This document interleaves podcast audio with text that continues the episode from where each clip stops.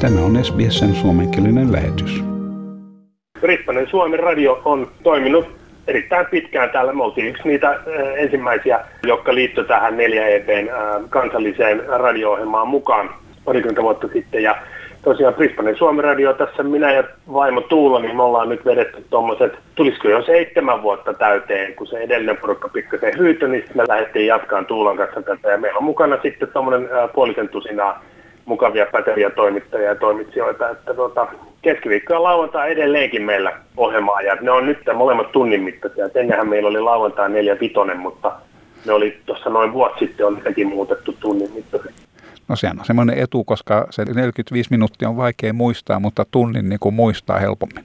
Joo, tosiaan. Ja kato, ne lähetysajatkin alkoi silleen ennen niin kuin varttia yli, että nyt kaikki lähtee niin kuin tasatunneen, jokaisen kansallisuuden ohjelma. Ja se on niin kuin sitten ja loppuu seuraavassa tasatunnessa. Varsin näppärä kanava uudistus täytyy sanoa. Niin, ja teillä on aika vaihtelevaa ohjelmaa kanssa. Kyllä, se riippuu vähän toimitsijasta, että minkälaista ohjelmaa tekee. Jotkut tekee vähän enemmän asiaohjelmia. Minä ja Tuula tehdään enemmän sellaista hölönpölön makasiiniohjelmaa, että niin. soitellaan rock'n'rollia. Niin. Vähän niin kuin tuommoinen radioversio jostain iltalehdestä tai tämmöistä. Ja sittenhän se aina niin kuin tiedetään, niin se vähän johtuu siitä, että, kans, että minkälaista materiaalia sattuu olemaan sillä viikolla tarjolla. Totta kai joo, näinhän se on. Että mm. Pyritään kuitenkin tekemään vähän ajankohtaisia tarinoita ja, ja tapahtumia, mitä viime aikoina ei ole kauheasti sattuneesta syystä niin saanut edes järjestää. Niin, sehän on eniten enimmäkseen koronavirusta ja tulvia. Lähinnä sitä joo, nyt viime aikoina varsinkin täällä on ollut aika reilusti tuota tulvaosastoa, että niin. Gold Coastilla nyt on ollut, eilen oli aika paha, että nyt tälle päivälle on ennustettu kanssa, mutta yllätys, yllätys, niin tällä hetkellä ei sada. Se on aika kivaa, joo. Mulla jäi semmoinen mielikuva, että se on niin kuin liikkumassa pohjoiseen vähän se rintama, että, että ehkä Brisbaneissäkin tulee vielä aika märkää. Saattaa olla joo, ja kosteusprosentti on aika huikea. Meillä on himassa semmoinen Google Assistant, siltä mä kyselen aina päivittäin, että minkälaista säätä on tarjolla, niin se aina kertoo, että joo, ja se kertoo myös kosteusprosentti. Tänä aamuna oli 91, ja se on aika rankka kyllä. Se joo. tuntee kyllä iholle ja joka paikassa. Niin. On vähän semmoinen nihkeä olo, että niin. onneksi ei ole kauhean kuuma, koska muuten olisi aika tuskasta ini ja sitten se, sen huomaa myös kun paperi ei rapise, niin tietää, että aika kosteeta. Se on totta, joo. Tehdään testi, miten tämä... No vielä rapisee vähän. Joo, ja miten muuten siellä Brisbaneissa, tämä korona tietysti on vähän rajoittanut sitä toimintaa yleensä, mutta onko siellä se suomalaisyhteisö ollut aktiivista? Kai siellä jotain tilaisuuksia on järjestetty?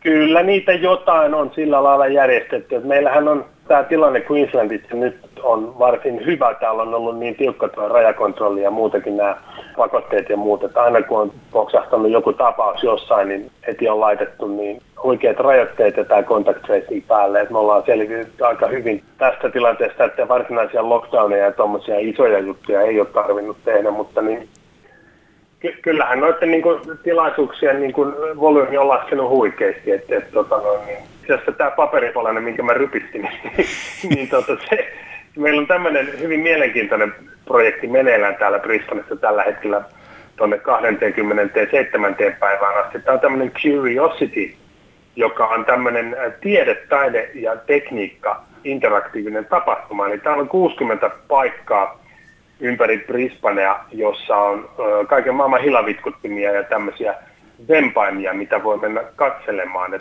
itse ei ole vielä keretty, mutta kyllä mä ajattelin tuossa ennen kuin tämä loppuu, niin tuon Tuulan kanssa vähän katsomassa muutama, muutama mesta, mitkä tässä on niin kuin, esimerkiksi tuolla Botanical Gardensissa on ja South Bankilla, Griffith-yliopistossa ja, ja näin poispäin, niin tuota, täällä on aika tämmöisiä kuin Enchanted Tropics ja Pocket Cosmos ja kaikkea tämmöisiä eksoottisia projekteja ja Polyethylene Reef ja Dancing Water Fountains, että tämmöinen projekti on nyt meneillään kuitenkin, että ihan, ihan mielenkiintoinen tuommoiset esityksen näyttelyt, niin nehän on aina hyvin mielenkiintoisia, koska siellä on useimmiten niin on aina jotain hauskoja ja hyvin mielenkiintoisia yllätyksiä. Niin, ja kato, tämähän on ilmeisesti suunniteltu niin kuin, niin kuin aika monet tapahtumat nyt, että niin tämä on ulkoilmatapahtuma, joten toi puolentoista metrin etäisyys, niin se on aika helppo säilyttää ja ei tule mitään semmoista, niin kuin, että oltaisiin jossain salissa, tiedätkö, kaksi tuntia putkeen niin, ja naapuri rupeaa köhimään siinä takapenkillä, niin nehän on niitä pahimpia tilanteita. Mutta tota, nämä tämmöiset ulkoilmajutut, niin mikä tuolla tuulessa kun painaa menemään, niin ei, siellä nyt ihan heti toi virus tartu. Ei, ja, ja sittenhän meillä on, niin kuin tuossa oli, niin kuin jo sanoit, että tämä tilanne on aika hyvä, että samahan se on tällä New South Walesissa kanssa, että sitä voi melkein olla niin kuin tavallisesti, jos noudattaa semmoista pientä järkevää varovaisuutta. Joo, näin on, ja meikäläiselläkin, kun mulla on astma, niin, niin mä vielä olen suhtautunut sillä lailla, niin kuin voisi jopa sanoa hyperkriittisesti ja varovaisesti tähän pandemiaan, koska ei kauhean hyvin tuommoinen keuhkotauti sovi, sovi astmatikon kanssa niin kuin ei. yhteen, että siinä mielessä niin tulee ehkä, ehkä olla, oltuu vähän liiankin varovainen, mutta mieluummin niin päin kuin toisinpäin. Nyt on ollut jotain niitä semmoisia ulkoilmatilaisuuksia, musiikkitilaisuuksia ja muuta semmoisia, onko semmoisia suunnitteilla?